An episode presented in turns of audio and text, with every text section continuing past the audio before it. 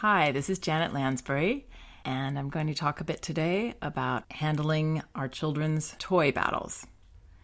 Now, I've written a lot about handling conflicts between children, so I'm excited to have this opportunity to verbally demonstrate some of the interventions that I recommend. These interventions work because they are minimal, and that means that the adults are doing less for the children and allowing children to do and therefore learn more. Children are able to experience and even resolve safe, age appropriate struggles, express their feelings, gain social intelligence, and confidence.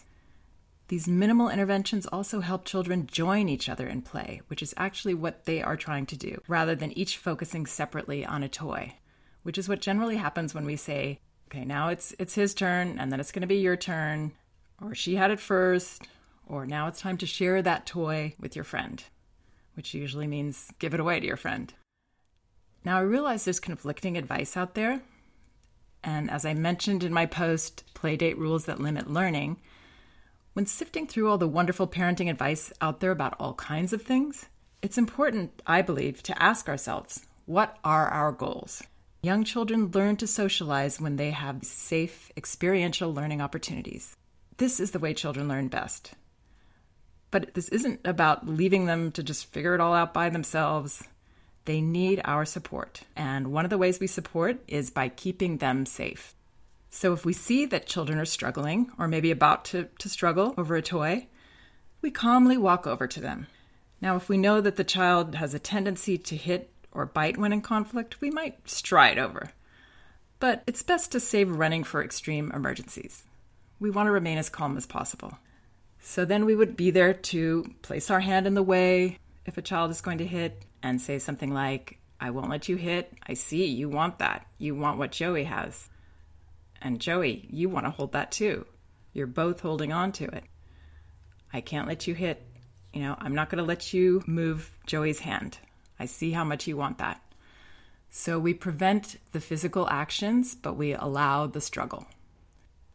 Children need us to remain calm and patient and acknowledge what's happening in a neutral tone.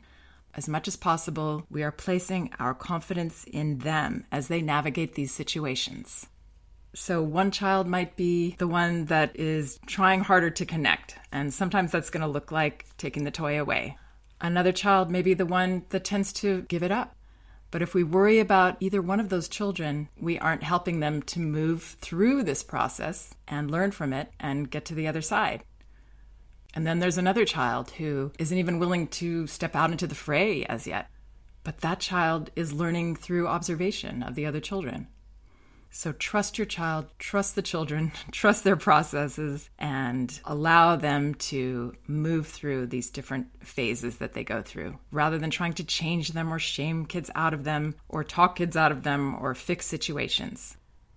In my recent post, Playdate Rules That Limit Learning, I share a couple of examples which I'll repeat here to show you how the interventions sound.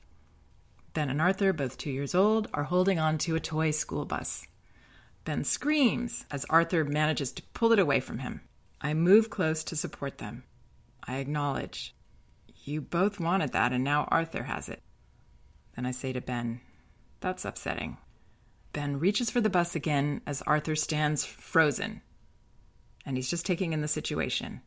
And then suddenly, he turns and he runs with the bus in his hand, and Ben chases him. They both screech and laugh as they circle around the deck and this joyful chase game continues for several minutes. Now, that actually happened, and it was a game that, interestingly, Ben found a way to instigate every week. So, this is the way conflicts are sometimes resolved, but not always. It doesn't look so neat and wonderful sometimes. So, let's say Ben continues to be upset and Arthur continues to hold on to the bus. We would stay with Ben's experience. We would stay calm and say, Yeah, you really wanted that. I hear, I hear you. I hear how upset you are. And then let's say that Ben says, I want to go go home or go home, which often happens. um, but the class isn't over yet. And anyway, we, we sense that he's wanting to escape this uncomfortable situation. So this is what we say You feel like going home. And if he st- keeps saying, Go home, go home, we keep staying there with him. Yeah, you want to go home. You didn't like what happened. It seems you want to go home. We just stay with that. We don't, you know, panic. We don't worry that, oh my gosh, now we've got to take him home. We just let it be. Let the feelings be. This is the key to everything. Just allowing it all to be okay. It's okay to go through these different feelings. Sometimes, if the children continue, we might say, You're thinking about home. What's at home? What will you do when you when you go home? So all this does is let children know that we are okay with their feelings. And it's actually very empowering for them because if we're okay with their feelings, then they're okay with their feelings. It's a wonderful message to give children. So, what if they kept struggling and screaming, both of them holding onto the bus? Then I might say, I see you holding that together. You're both holding on to that. You're pulling very hard. You're Arthur, you're getting upset too. You don't want to give up the bus. It's not about having a nonstop dialogue. Mostly, it's about our presence and our attitude and our acceptance. You know, parents are very, very powerful. You've probably never had so much power in your life as you do as the parent or even a teacher because your mood, your feelings, will affect theirs. So that's why it's so important for us to find that place within us where we can unplug those worries and our own emotional responses and just let it be. Let it be. An interesting thing happened in class recently. A quite verbal, almost two year old was mentioning that she didn't want this other girl to touch anything. she didn't want her to touch a climbing structure. She just didn't want her to touch things. So all I did was acknowledge you don't want Annabelle to touch that. Now, if this girl had tried to pry her hand off of the, the climbing structure, I would not let her do that. I would say, I hear you saying you don't want her to touch that. I won't let you move her hand. But so what that she doesn't want her to touch things? That's okay.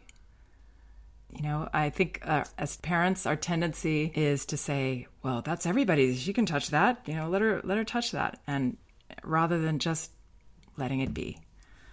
Children go through these phases, and there usually is a reason most of the time we won't understand what the reason is, but they need us to continue to believe in them, accept where they're at, let it be okay. Another child in class recently was struggling with every single toy. He wanted certain toys and he would put them down, but then when another child took them, he would scream that he wanted those toys.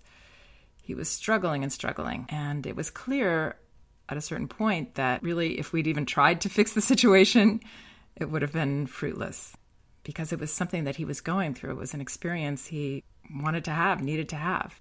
And then at one point, he finally just completely fell apart and was sobbing for quite a long time. And his mother realized that he'd been in a situation where he was slightly younger than other children in, in his group, and things were being taken from him all the time. He felt a bit powerless. It was stressful. So he came into our class and he was able to express these feelings through both his actions and then um, releasing his emotions.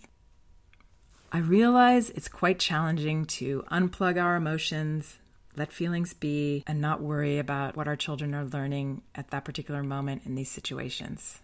But it can actually be kind of fun in a challenging kind of way. And it really does work. We can do this.